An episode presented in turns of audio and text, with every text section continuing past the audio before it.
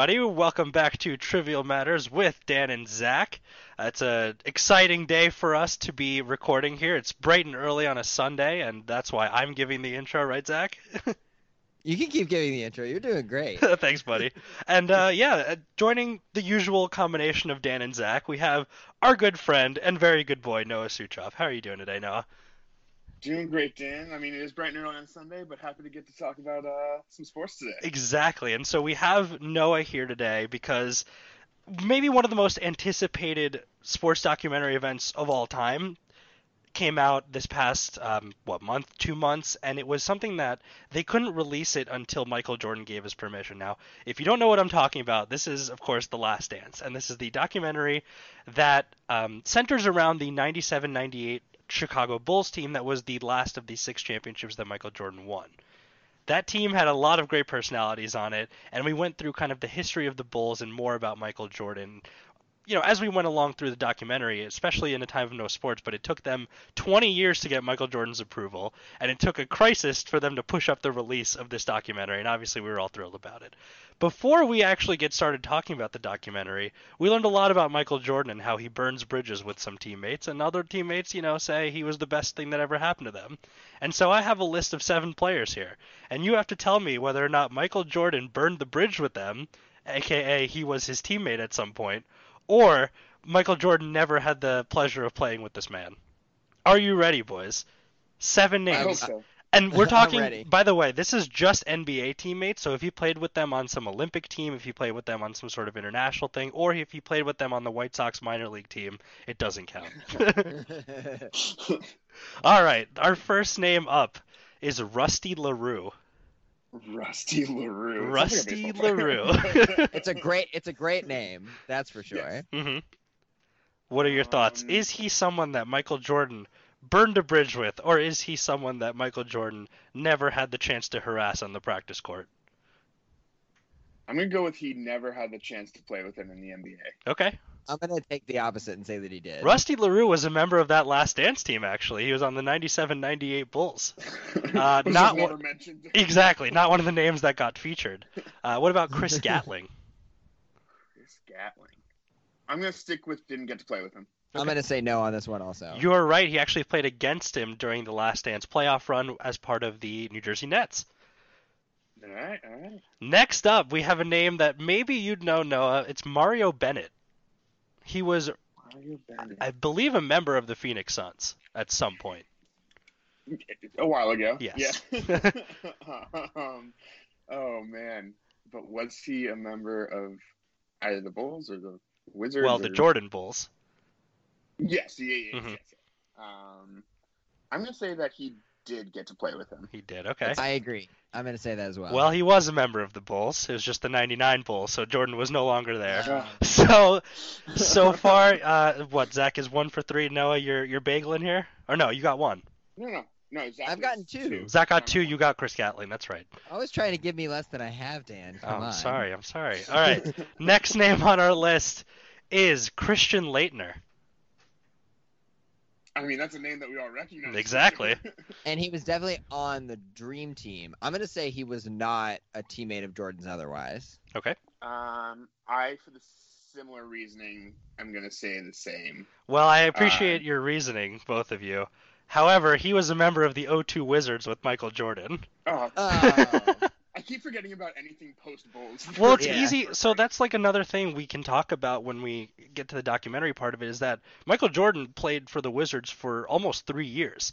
There's Mhm. a lot more to his story in the NBA than we just saw in The Last Dance, and you know the the depth to this guy is crazy, but it is that weird feeling of seeing a legend for a franchise wearing a different jersey. It's the same thing you saw with like, let's say Mike Modano wearing a Red Wings jersey, for example. Brodeur wearing a Blues jersey. I'm talking hockey because that's what I know, but like. I don't know if let's say if David Ortiz ever wore a different jersey or Derek Jeter, that's what that feels like. Tom Brady wearing a Buccaneers jersey. well, he hasn't worn that yet, so we, we don't know how When weird it looks yet. when Johnny Damon switched over to the Yankees jersey. Mhm, but he was on the Yankees so- for a while. That's it's different He than like whole career in one place and then Right, True. but but he was The so associated with the Red Sox when he moved. Oh, to sure. The Yankees. sure, Yeah. sure, sure. Yeah, that's fair. Okay, so well with that O2 Wizards team that won less than half their games somehow, uh, Christian Laettner was indeed there. The next name we have on our list is Fred Hoiberg. Fred Hoiberg sounds like a hockey player. Well, Fred Hoiberg Ah. was the coach of the Bulls most recently. yeah, yeah, but I'm just saying in general. Yeah. Um, not like I wouldn't place him as someone who actually played, but I know that he did. Oh, for sure he Um, did. and I would say that he did not get to play with Jordan. okay. Agreed. Yes, Agreed. you are both correct. He was on that Pacers team that they were up against uh, in the Mhm. last dance, and also he was part of the '99-2000 Bulls, so post Jordan. So you guys are you guys are catching on. Okay, it's happening. Next up is uh, Dickie Simpkins. Dickie Uh, Simpkins. Dickie Uh, Zach, you to go Simpkins. first on this I'm gonna one? say Feel I'm gonna say, I- and I have no reasoning behind this other than just like a gut feeling that he was on a team with Jordan. Okay. I'm I'm behind by a point, so I'll say the opposite. To see if I can make up this point. Okay, unfortunately, I think that gives the win to Zach here because he was on the Yay. 96-97 Bulls. I had to try somewhere. and the last name on our list, and you know, it's inconsequential, but everything's made up and the points don't matter on Trivial Matters anyway. Jerry Stackhouse. I say that he was hopefully wishing for the the Wizards. Yeah, I, I think I'm going though. I think he was. yeah, of course, part of that legendary 0-2 Wizards team. Yeah. so Jerry Stackhouse, Christian Laettner, Michael Jordan. and they won 37 games or something like that. That's brutal. It's really not good. Um, that's yeah. There's some interesting names on here in terms of the basketball world, and obviously that's something that I think in terms of being basketball observers. Let's let's get into the documentary now. But in terms of being observers, I think the way you and I grew up, Zach, we didn't really watch too much basketball. I mean, you don't have a local team to latch onto. Your closest is the Cavaliers, right? So Yeah. that's what you were watching. And when we were growing up, you know, late 90s, early 2000s, when we could have been probably most influence influence in our sports fanhood, they were not very good. So obviously, I don't expect you to have been paying attention then, because the Penguins were fine, but the Steelers were very good. So there you go. That all being said, my local team moved to Brooklyn, whatever, they've never won, anything like that, but I was too young and watching other sports and I didn't really realize the magnitude of Michael Jordan. And that's something that I think as this documentary came out, every episode you could just see more and more news stories and imagining some of the things that happened to this team as they would happen today on social media. Like, what do you think it would be like if the Dennis Rodman story came out all over Twitter? Dennis Rodman, sorry, the specific story of him taking a vacation for a month. I mean, I I would say that like one of my primary motivations in watching this was just because I didn't really know NBA history for the reasons that you said. I didn't have a local team, and even though the Cavs were the closest team, and you know got LeBron James when I was 10, 11 years old, which was you know engaging and intriguing to watch. Uh, I, I it's a Cleveland team. It wasn't a Pittsburgh team. It wasn't something that I was interested in. So my knowledge of NBA history is pretty low uh, especially of the Jordan era. Like I knew that Jordan was an amazing player. I knew that they had won six championships, and I knew that Scottie Pippen and Dennis Rodman were names that surrounded Michael Jordan. But I didn't know anything about them. Mhm. Like I didn't know, you know, their influence on the game as well as I knew Michael Jordan's. I didn't know the way that those Bulls teams came together. I didn't really even know a lot about Steve Kerr's career as a player. I think of him as the Warriors coach. Mhm. Uh, and I know that he's had a lot of other roles, but that's sort of my sport, my NBA knowledge. Mhm. Um, I think that it is really interesting to see the way that the Bulls uh, and and the documentary does a nice job of this. Um, and and one of the better things that the documentary does in showing the way that the Bulls uh, and specifically Michael Jordan had that sort of reach to make the NBA a more global thing in the way that social media can do right away right now. Mhm. Um, it you know there were a couple of reasons why that happened, which the documentary talks about, which were like his shoe deal and the fact that he was in advertisements for everything and in Space Jam and all that kind of stuff that you know propelled his image to a place that a lot of other athletes at that time didn't really have. Certainly not in the MLB or the NFL in the way that they are now. He sort of became the f- one of the first American global athletes. Mhm.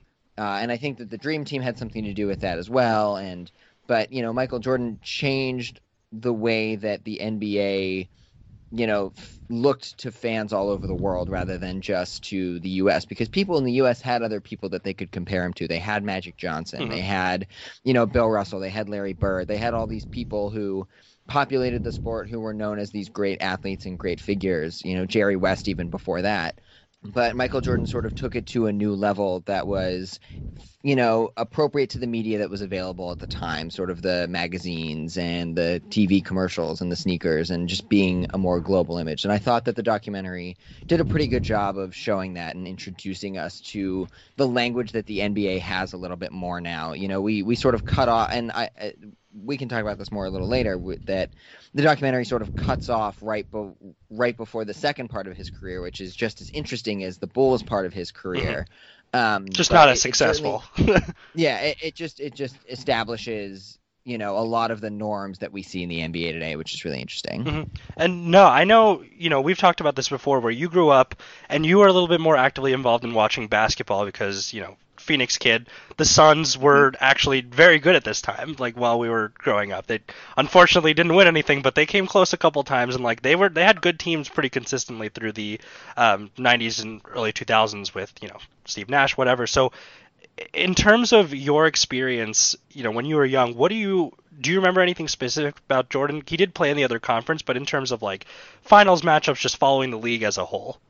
Uh, so with Jordan, in terms of what I had experienced, sort of that that lore of the uh, Jordan Barkley rivalry, Mhm. growing up and, and knowing that Jordan had taken a, a title from us, the, probably our best chance to have won a title, Mhm. um, was the one that kind of sticks with you as you're uh, growing up as a Suns fan. Right.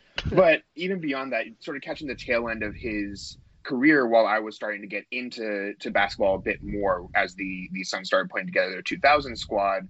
Um, a little bit before, obviously, a little before Nash and Stoudemire and Marion were really huge at that point. But um, getting up to that point, sort of putting it together towards the tail end of Jordan's career, um, you pay more attention. You know that he is talked about as the greatest of all time, and you kind of watch him on the Wizards, and it's kind of odd to see that he's referred to as the greatest of all time. Yeah. You see that, but then my my mom's family is from Chicago, so I also got the the stories Oh. from his Bulls days, uh-huh. Where you get the the uber fandom of not just Jordan, but the the Bulls franchise, the Bulls dynasty.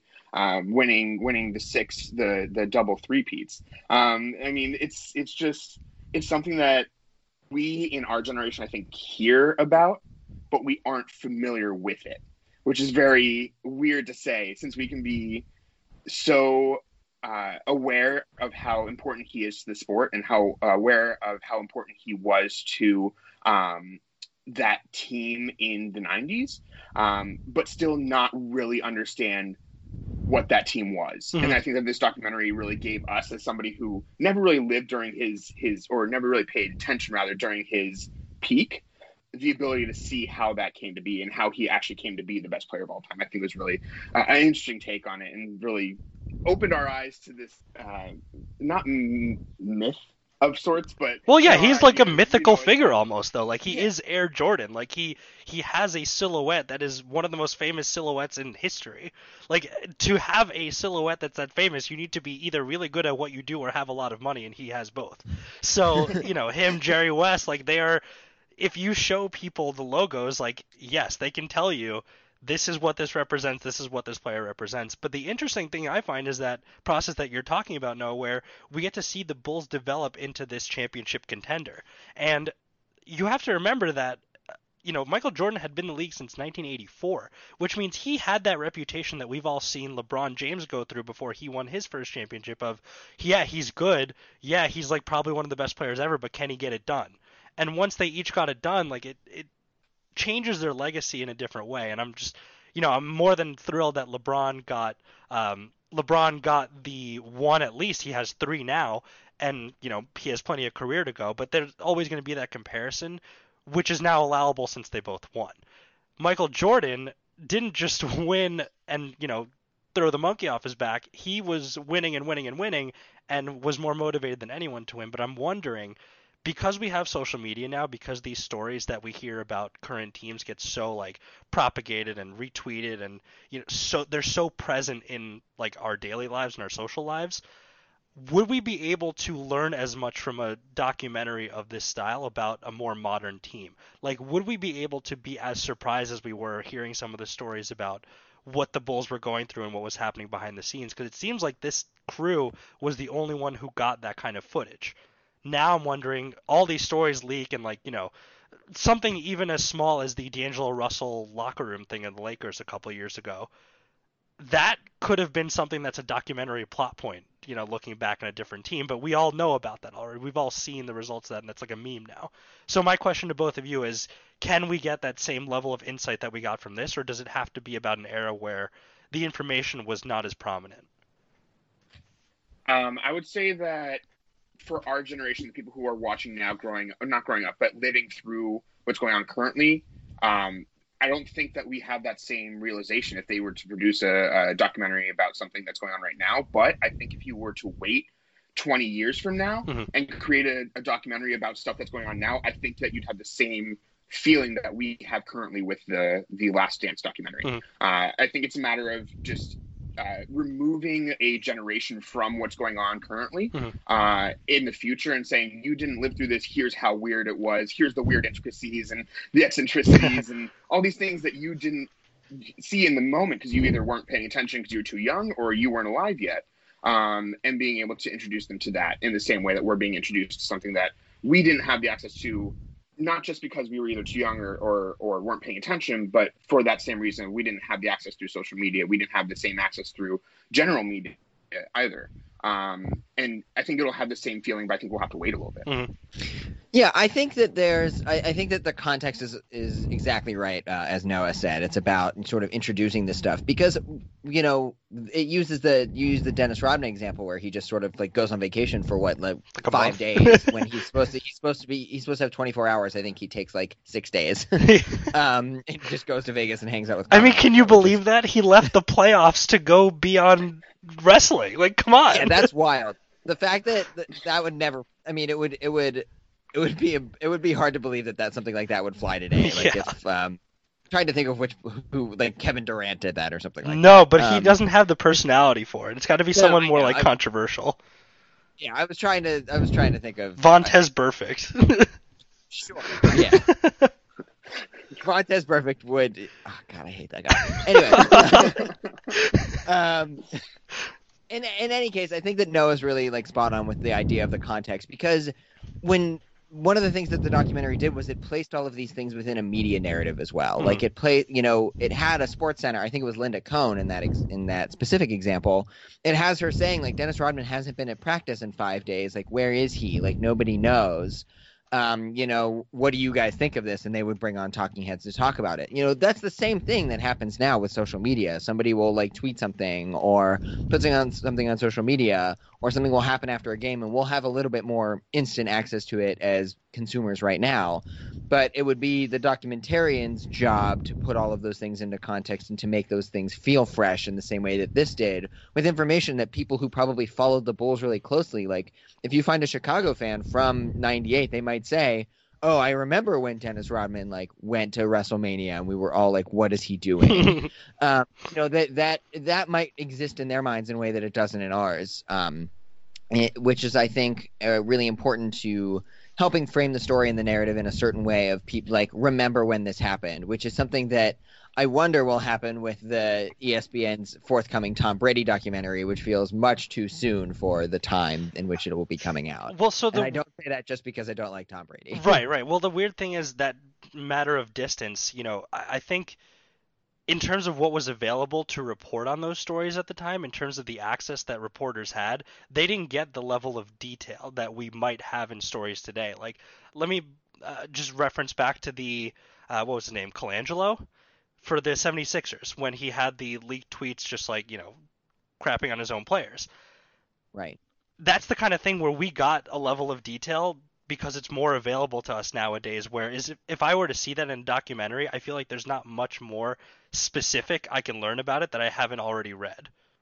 Like I get that the distance requires like a generation to have the story go away, but I think that if you do look up the stories, there'll be more information available about this era right now and more takes available about it than it was about the Bulls. So it's easier to editorialize that story about the, uh, the 97 98 Bulls and really about those Bulls teams in general because I think the saturation of opinion is much lesser at that point. The the amount of takes, the amount of different perspectives we have on a certain incident has greatly improved now that everyone has, you know, media availability basically. Yeah, but I think that there's still like you know some mystery you know somebody might have sort of like a tweet back like a twitter back and forth or there might be something that happens that we get a little bit more detail on uh, and there are certainly things like woj bombs which like help to you know keep things moving in a much more uh, rapid fashion than they used to. But I still think that you can like get you know so things like the talking head interviews that we got this time you know whether it's you know the ones on the ipads that are being shown to michael jordan in, in various times or just like hearing dennis rodman talk about his past experiences and hearing scottie pippen you know reflect on why he didn't play why he wouldn't finish game five in the series the year that michael was on the white sox. Like all of those kinds of things i think that will get you can get more clarity from people as they reflect on it as well, mm-hmm. which is something that we don't have right now. And even though we have everyone's instant reactions, having sort of a looking back on this, like what did we learn from this? How did we contextualize this at the time, and how would it be contextualized now? I think is something that is really important for like the documentary form, and is something that we that still remains open to interpretation, even though there is so much more analysis out there. Like, what does Jerry Colangelo have to say about using that second Twitter account? What do his players have to say about it? Like, we know sort of what they think, um, and like there was a there's a really great 30 for 30 podcast that came out about like the Clippers mm-hmm. and the whole Donald Sterling thing. And it was really interesting to hear what the players had to say about working with Donald Sterling that we wouldn't get at that time and Twitter existed then. Mm-hmm. It was in 2012. So I think that there is still like a lot of things to mine from this era even though we have more we have more information, but the organization of it and the reflection of it is still something that is out there. Mm-hmm. Yeah, and even more so, I think that uh, just because we have a story or we've had discussions around why a feud may have happened or why um, there may have been some backroom conversation on a team, we may have some story. We don't necessarily know if that story is actually what it was or if they're trying to do some damage control and understand that there may be something bigger there that we don't know. Mm-hmm. Uh, and they're just being very careful about what gets out. And now, if you wait 25 years, they might not care what gets out. Mm-hmm. It's because it's 25 years down the line. All of a sudden, you get all these giant stories that we didn't know are happening right now, which could bring a lot of stuff back up yeah. and make it very, very interesting to rewatch again. Well, that's why, yeah, you're right about the prematurity of this Tom Brady thing because the thing about a dynasty is that you don't know you're living through a dynasty until it's over, right? Like you don't know how long it's going to be, and we had no idea that you know when they won their first championship that the Warriors would win what three out of the next four. Like we we didn't know that that would be the case, but after you look back on it, you're like, oh wow, those teams were actually really really good. Like this is what I think about when I think about you know the mid 2010s Penguins. They they won back to back, and that's not easy to do in hockey. But you look back and you're like, those are some good teams, but there's probably some good stories in there, uh, you know, and hockey is probably the least interesting sport to do this about, at least after 2000, because it seems that no one's allowed to have a personality. But with basketball, where your personality is as much at the forefront as it is, actually more so than probably any other sport. In basketball, you probably have the most visibility that you would in any sport. Uh, you only you have the smallest amount of players. None of them are wearing helmets, obstructing anything. And you know, with baseball, not everyone's on the court at the not everyone's on the field at the same time. Not everyone's doing any everything at the same time.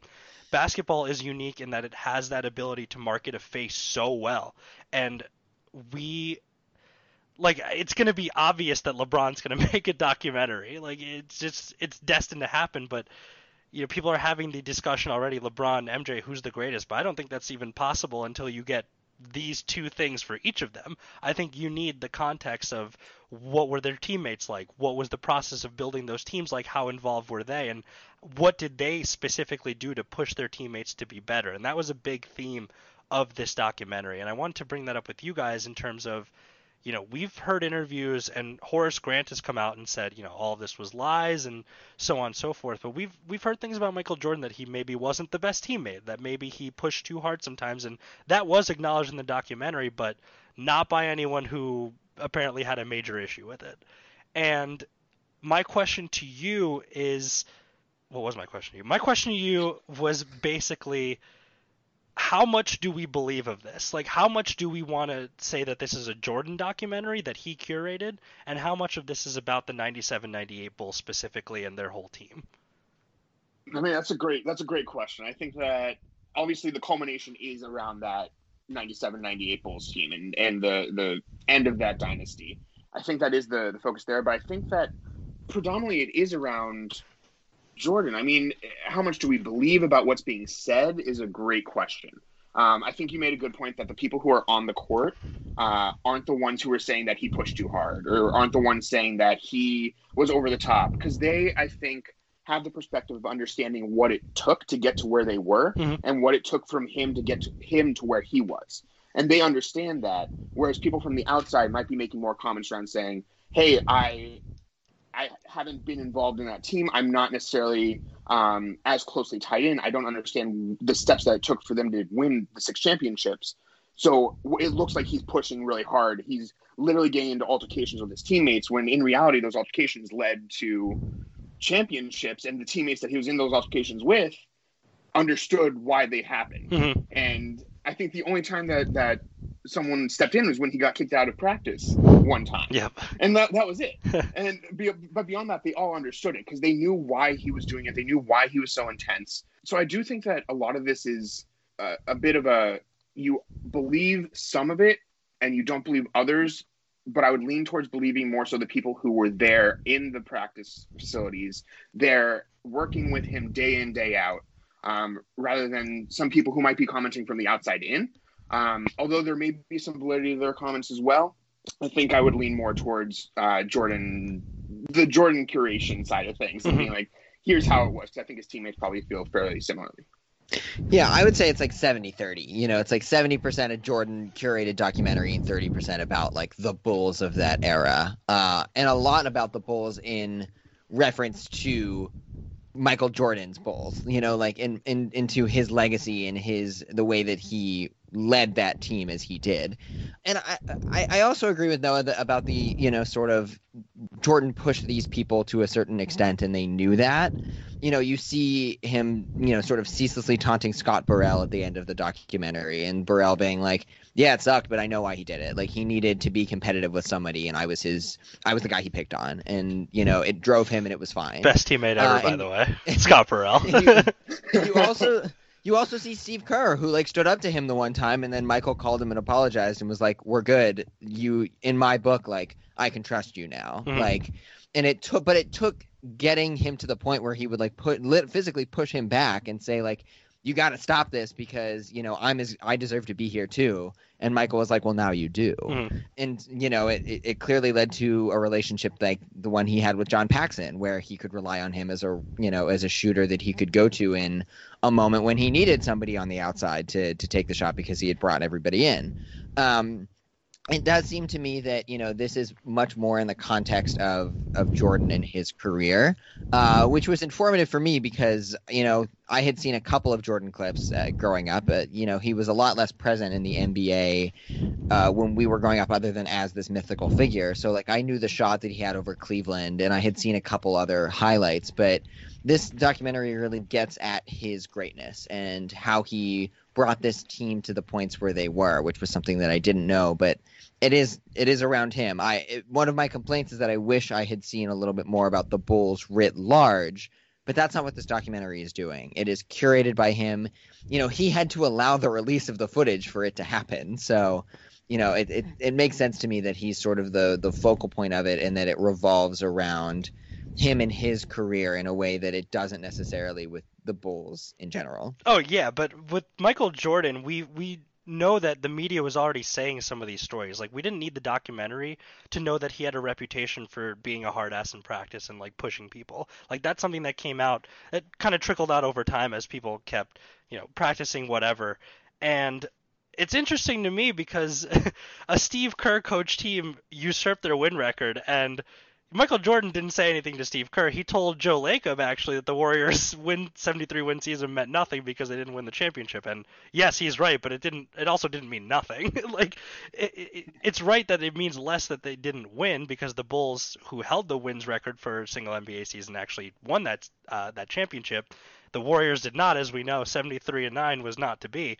But I don't think you should minimize that. And I think there's a little bit of bitterness knowing his old teammate was the one who was responsible for coaching them there but we like my main point is that we've heard these stories about Jordan and people were hearing these stories about Jordan in practice as they were happening in a lot of ways. I'm wondering and I'm going to bring it back to LeBron again cuz he seems like the most apt comparison.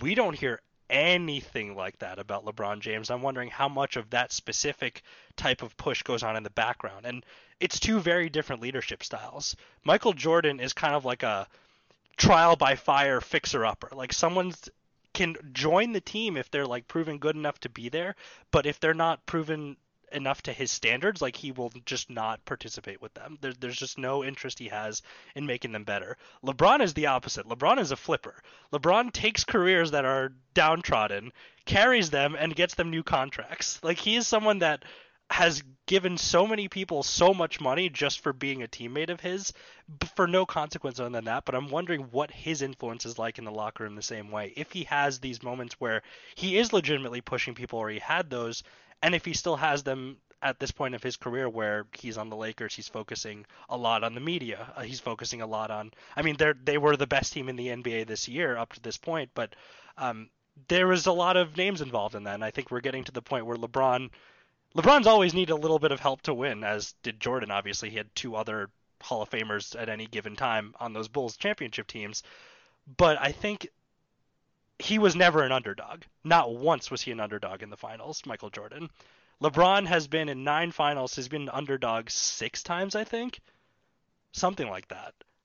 Yeah, but I, LeBron has had much stiffer competition, I would say, than Michael. I mean, Mike, well, you LeBron can... won his championship in Cleveland over what is probably the best other team in NBA history to face off in the finals. Like know? I hear you there, but the problem was not the ch- the competition that Jordan had inherently in the league, because that time had a lot of good players. It had Charles Barkley, sure. it had Magic, it had Bird, it had Akeem Olajuwon, it had you know Dominique Wilkins. It had uh, Patrick Ewing. It had a bunch of names that went down in history, but I think a lot sure. of it was them like vulturing each other before they had a chance. LeBron just kind of walked through the Eastern Conference a lot of times because no one could put together no one in the Eastern Conference could put together a team that could beat a LeBron team somehow. It was amazing. Any any sort of strategy that was tried, he walked through the East every time, and really the competition was out West. Whereas Jordan had to face, you know, the Reggie Miller Pacers. He had to face like over and over again that those uh, Hornets teams weren't bad either. The Magic with Shaquille O'Neal, like there's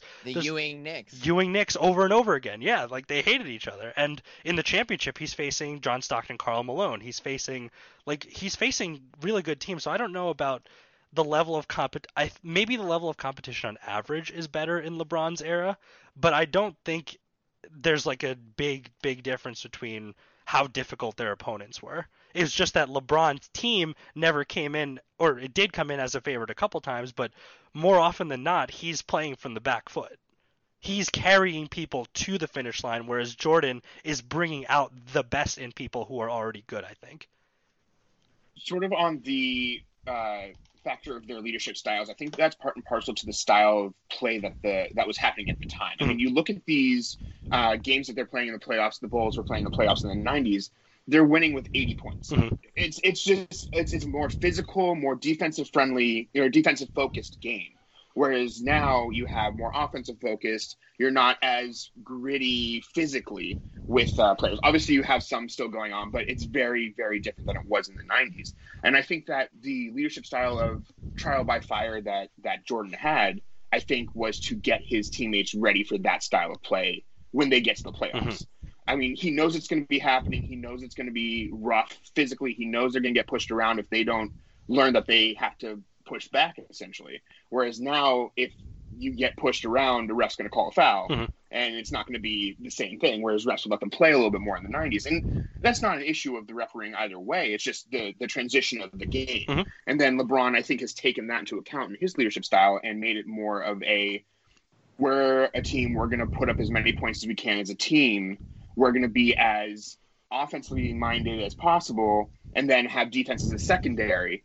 Um, obviously, he'll have defensive role players on his teams, but it, the the focus is so different in terms of the physicality of the game. I think that that plays greatly into their leadership styles. Mm-hmm. Yeah, and LeBron's played in the era of you know moving uh, to the three. You know, like it's just a different game. You know, Michael Jordan would drive to the basket almost every time he, you know, or he would fake driving to the basket so he could step back and take a shot. Like that was his style. That was the way that they played. Like obviously they had Steve Kerr who still has the highest three point percentage in NBA history, which is a wild fact. Um, and they had, you know, players who could shoot from outside, but the goal was usually get inside, get the two points, and fight for those points. Now it's, you know, let's hang out around the perimeter and shoot threes and score as many points as we can. It, it really was a different kind of game, which requires a different type of leadership and a different approach. Uh, and you know, the and the amazing thing about Jordan that that this documentary pulls out is how many points he scored in that environment. Like he had like 30, 40 points every game. He was scoring like half of the Bulls' points. Uh, and whether that was by design because like his other players were meant to sort of clear the way and be that physical presence for him or you know whether it was just a factor of how good he was is something that the documentary actually sort of leaves open um, but it it is interesting to see how many points he got in a physical defensive era like he lived and like he you know played in. And also you know it probably came from the early fact of his career that those pist- the bad boy detroit pistons were so physical and he knew that that was the only way in which he could win you know was playing a style similar to the one that had beaten him so many times early in his career. Well jordan you know we mentioned that his scoring is obviously like a big big part of his prowess and whatnot but his defense was really like all world. He had two of the best defenders in the world on the same roster for three of those championships with him and Rodman. And you know, LeBron is an amazing defender, but he doesn't have that talked about as much because that you're right, that's not the influence as much these days. But if we're talking, you know, you mentioned a while back Michael Jordan on the Wizards, right? He's, you know, not the same Michael Jordan that he was on the Bulls, but the guy still put up 20 or more points 42 times, 30 or more points 9 times and 40 or more points 3 times and that's as a 40 plus year old. So it's it's just ridiculous how much he was able to squeeze out of his career and while those Wizard years were bad, I think it is something that if you watch this, you're like, wow, Michael Jordan, what a success story. Like, yeah, undeniable success story. And then you get to the part of his career where he's the owner of a team that's won one playoff series in 20 years, where he came back and the Wizards didn't make the playoffs any of the years that he was there. And, you know, it's a part that I think was very carefully excluded from this. I mean, it has little to do with The Last Dance specifically, but it does cut into that God complex of Michael Jordan. Go ahead. I'd be interested to see if they were to take uh, like an independent documentary on the aftermath of the Jordan career. Mm-hmm. So to make it independent, you don't have to rely on Jordan approving it. Obviously, you won't get as much access, but I think that could be really interesting to see those those post Bulls playing years, but also his um, post playing ownership career mm-hmm. uh, and seeing how he influenced the teams that he has had the the, the um, teams through the years that he's had a hand in. Um, and the transition of the players that were with them and the transition of the coaching staffs that were with them and see why there's such a disparity between his playing level and his ownership and management level. Because mm-hmm. uh, clearly he understands the game. Yeah. It's not a matter there's no question. Be a uh, coach uh, but there's yeah exactly. There's that question of why yeah why make that jump to ownership rather than coaching? And when you make that jump to ownership what went wrong in a way. Well, the the report is that what went wrong is that he has he's too locked into certain trusted advisors. And you know those two franchises that we talk about in his career after the Bulls, the Wizards and the Hornets slash Bobcats slash Hornets, they they're not good teams. They haven't been good teams for a very, very long time. The Wizards had a couple years in like the mid to late 2010s where, you know, John Wall was carrying them to like a six seed or something like that. But these teams have not even sniffed the championship in the time that he's been associated with either of them. Like the Wizards, not as much anymore, but the, the Hornets are pathetic. Yeah, and I think that there's something interesting about the way that this documentary, like, like Jordan was so influential as a player, but he didn't curate, I don't feel, in the same way that like LeBron has. Like LeBron has really chosen his teammates. He mm-hmm. like showed like he came back to Cleveland and he was like, I want Kevin Love, go get him. Mm-hmm. Like you know, he was like, "You're going to make this deal because that's why I'm going to come back to Cleveland." He did the same thing when he went to Miami. He did the same thing when he went to Los Angeles. Mm-hmm. Like LeBron says what he's going to do and is like, "These are the moves you have to make because this is the team I need." Now, granted, Jordan didn't have to do that as much because, you know, for as much, uh, you know, for as much guff as the documentary gives him, Jerry Krause built a really good team. Mm-hmm you know, Jerry Krause drafted Scottie Pippen and he drafted and he got Dennis Rodman at the right time and he, you know, had brought Phil Jackson on as a coach, even, you know, given their disagreements at the end. Kukoc also like from the foreign market, like coach, huge. You know, he was a Kukoc was a little bit of a distraction at one point, but Kukoc was part of those was a huge part of those three teams. So, you know, Michael it seems was less interested in being the executive of the Bulls than being the face and the drive of the Bulls. Whereas LeBron currently, uh, and maybe even people like Durant and, you know, other superstars in the NBA in in this era of super teams, quote unquote, you know, they're a little bit more interested, I think, in curating the people who surround them in a way that Jordan had these people who surrounded them and he brought out the best in them. And, you know, they happen to be great players as well. But he worked really hard to, I think, to to to bring out what he thought was the best in all those players. But it wasn't about, you know, this person needs to be around me. It was like these are the people around me and they need to be at my level. Yeah, it's it's not about like who he hurts. It, it seems like he doesn't really care what his image is to his teammates as long as they respect him. Whereas LeBron has like invited teammates over for taco night. You know, like he he's the kind of guy who tries to endear himself to his teammates as much as possible, and obviously he leads by. You know, he leads by example as one of the best players in the league still, but it's a very different type of example, which is interesting to me. Where in 20 years, if we have a LeBron documentary, are we going to see this side of him where he's also pushing people in practice, but the amount that he's done outside of it is just, you know, what he lets us see is so different that we just don't know and that where it's you know the merit of space could come in. Yeah, that's what I was kind of um, referring to with the social media aspect. Because even though we have it, we have more than we would have had in the '90s, but I don't think we have everything. Mm-hmm. I think there's going to be a lot that we do learn when inevitably, as you said, we do have a LeBron documentary. Um, it's going to happen at some point. We just don't know when. Uh, and the the interesting thing is if they are able to factor in his inevitable um, position as an owner as well, because with everything that we see now it looks like at some point in time LeBron's going to become an owner. Mm-hmm. Um, we don't know when, we don't know what team, but we know that he wants to. Um, and it would be interesting to see if he um, is willing to include both the later years in his career, if he does taper off a little bit. Again, he's still playing at a level where that wouldn't be a, a dark mark on his career. But if he did taper off a little bit, if he would be willing to include that, and then if he'd be willing to include his post playing career as well, mm-hmm. um, it'd be very interesting to put those two documentaries next to each other and see in the conversation of LeBron versus Michael, what does this look like if you were able to factor that in as well? Well, the difference is LeBron has a media team and company that can make the documentary. So the curation doesn't need to happen from ESPN to Michael Jordan. It's just LeBron gets to show exactly what he wants. yeah, you have that, but also if he does that, you're gonna have people coming out and saying if they don't agree with what happened, they'll be coming out and saying, "No, it's not exactly how it happened." Then you have the the difference of opinions going back and forth if they do a, a pure um, pro LeBron curation where there's no bad look to it, it that you are going to have someone saying, but what about this little thing? I'm not saying there's going to be a lot of things, but if they did it that way, as opposed to the way that it was done with um, uh, The Last Dance, where you had some darker sides of Michael being shown, not necessarily every one of them, and not anything beyond what he was comfortable with, if you don't have any dark marks shown though in a documentary, people are going to start saying, "I don't know about that. Mm-hmm. Maybe we should talk to some people who aren't on this document. Yeah, yeah.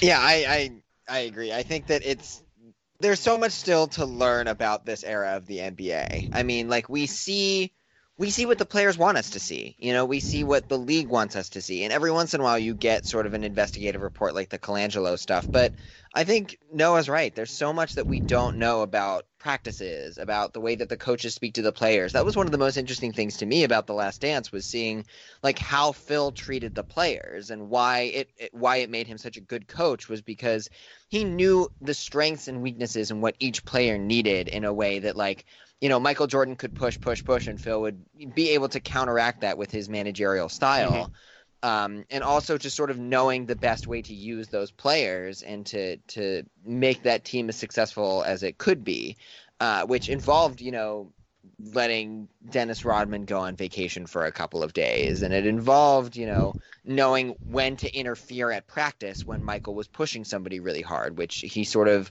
took a backseat to until it was too much. So you know, that's the kind of stuff that I don't. I think that people knew that Phil Jackson was a great coach, obviously, because he won six championships in the 90s, but they might not have seen the sort of, you know, Mickey Mouse details that this documentary gives us a little bit more insight into and shows us sort of the greatness of Jackson and Pippen and Rodman and the ways that they surrounded Michael and the way that, you know, their influence on the team was just as as needed as his was and how much do we need this documentary right now, especially with no, you know, when it first started coming out, there were no active sports anywhere in the world. Like we have some things starting to trickle back in. We have Bundesliga restarting play. We have you know Korean baseball, so on and so forth. But when there were no sports, you get to see some highlights of you know, some very very important games to look back on historically. Some some great play, some like great action, and it's something that I you know people were clamoring for at the time, which uh, my I guess my last question about the documentary specifically is like, do you think this would have been as much of a hit if people weren't all in quarantine? I mean, I know it was supposed to come out in and around the NBA finals, and I feel like with basketball like fervor at its absolute highest, people would have like gobbled this up. This, you know, I think that being in isolation and without sports right now has sort of upped the ante for how much we needed this and how nice it was to have like a sports themed thing that was happening that was you know involved and that you know brought back probably certain memories for some people and for people like us it introduced us in a way that we maybe didn't remember to the 90s bulls um, I think that it would have gotten a very similar reaction because you know NBA fans would have watched it and gobbled it up right away, and sports fans in general would have, if not right away, watched it at some point. But I think what you know this the sort of quarantine and the pandemic timing did was make everyone watch it at once, which has made it a really interesting cultural touchstone in a way that maybe it wasn't expecting to be, just because it brought back all of this talk of the 90s bulls and their greatness and is letting us have this talk in in a time where sports is pretty lean. Yeah and i think that the way that they released it really helped out with quarantine as well.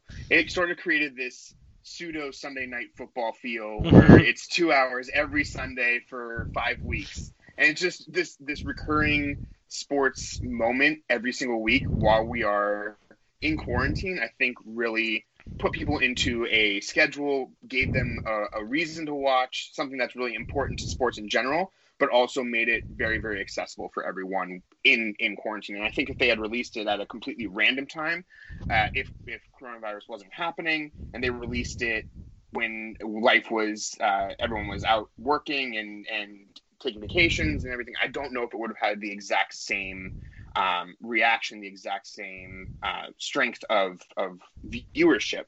Um, now, if they had timed it around the NBA Finals, as as Zach was mentioning, as they were planning to do, I think it would have been better than if they released it at a completely random time. But definitely nowhere close to if they when they released it here in, in quarantine. I think this is this was the perfect storm in a sense of when they could release it. Mm-hmm. Um, obviously, it's it's terrible that they had to be handed this perfect storm because Obviously, we wish that this would never have happened in the first place, yeah. but um, this is something that that I think gave them a very very big boost of viewership.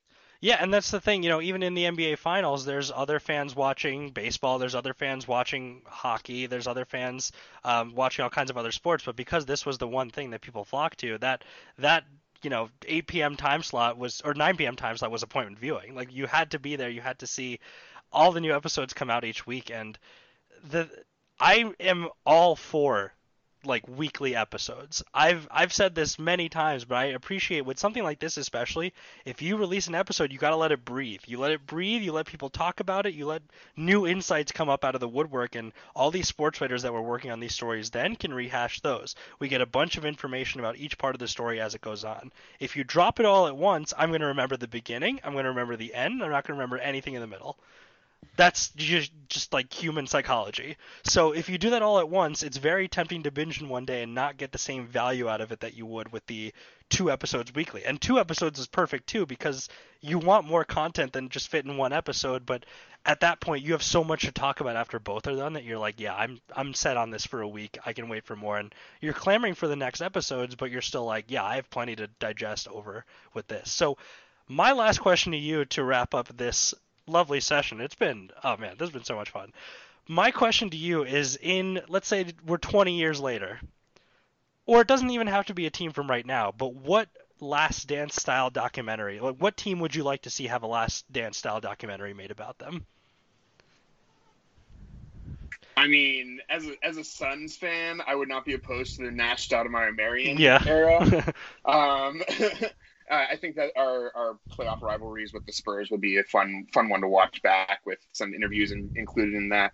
Um, but removing that, I would I would probably go with uh, uh, the Warriors. I mean, it, they're they're the closest thing that we've had to a dynasty at the moment, um, and I think that that's really important in terms of um, people growing up and understanding the strength of certain basketball teams and the importance of creating super teams as well. That they can create this dynasty style because super teams aren't going away anytime soon. Right.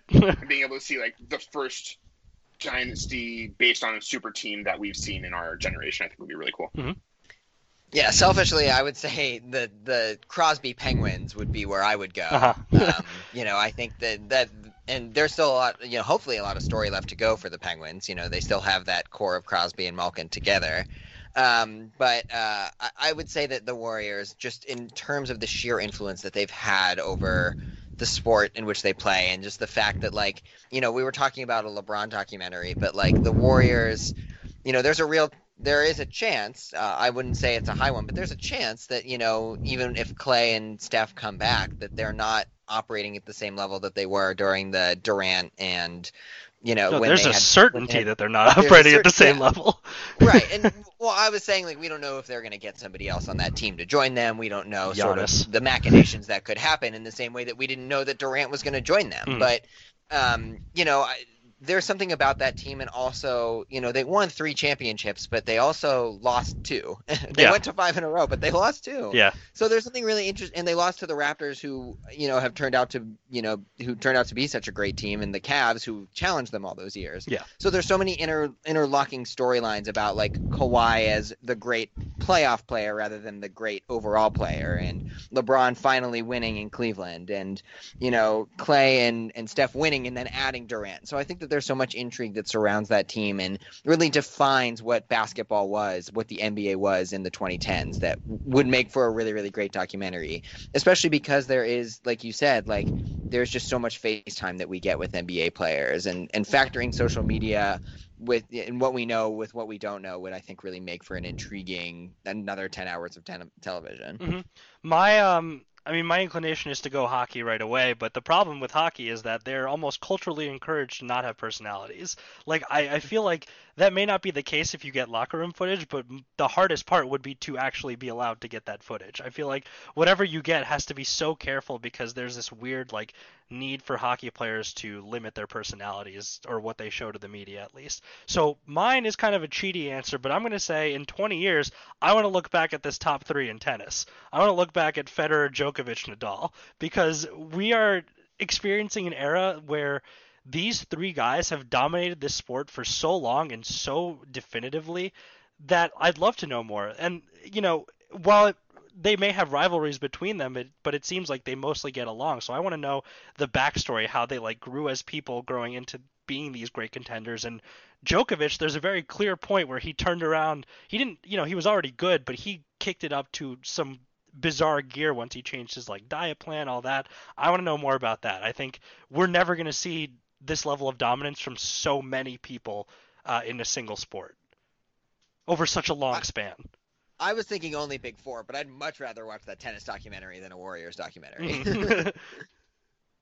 Yeah, I'm just saying there. I mean, I grew up playing tennis, so I would do that. I was only thinking Big Four also. No, that's so fair, and, never like, mind.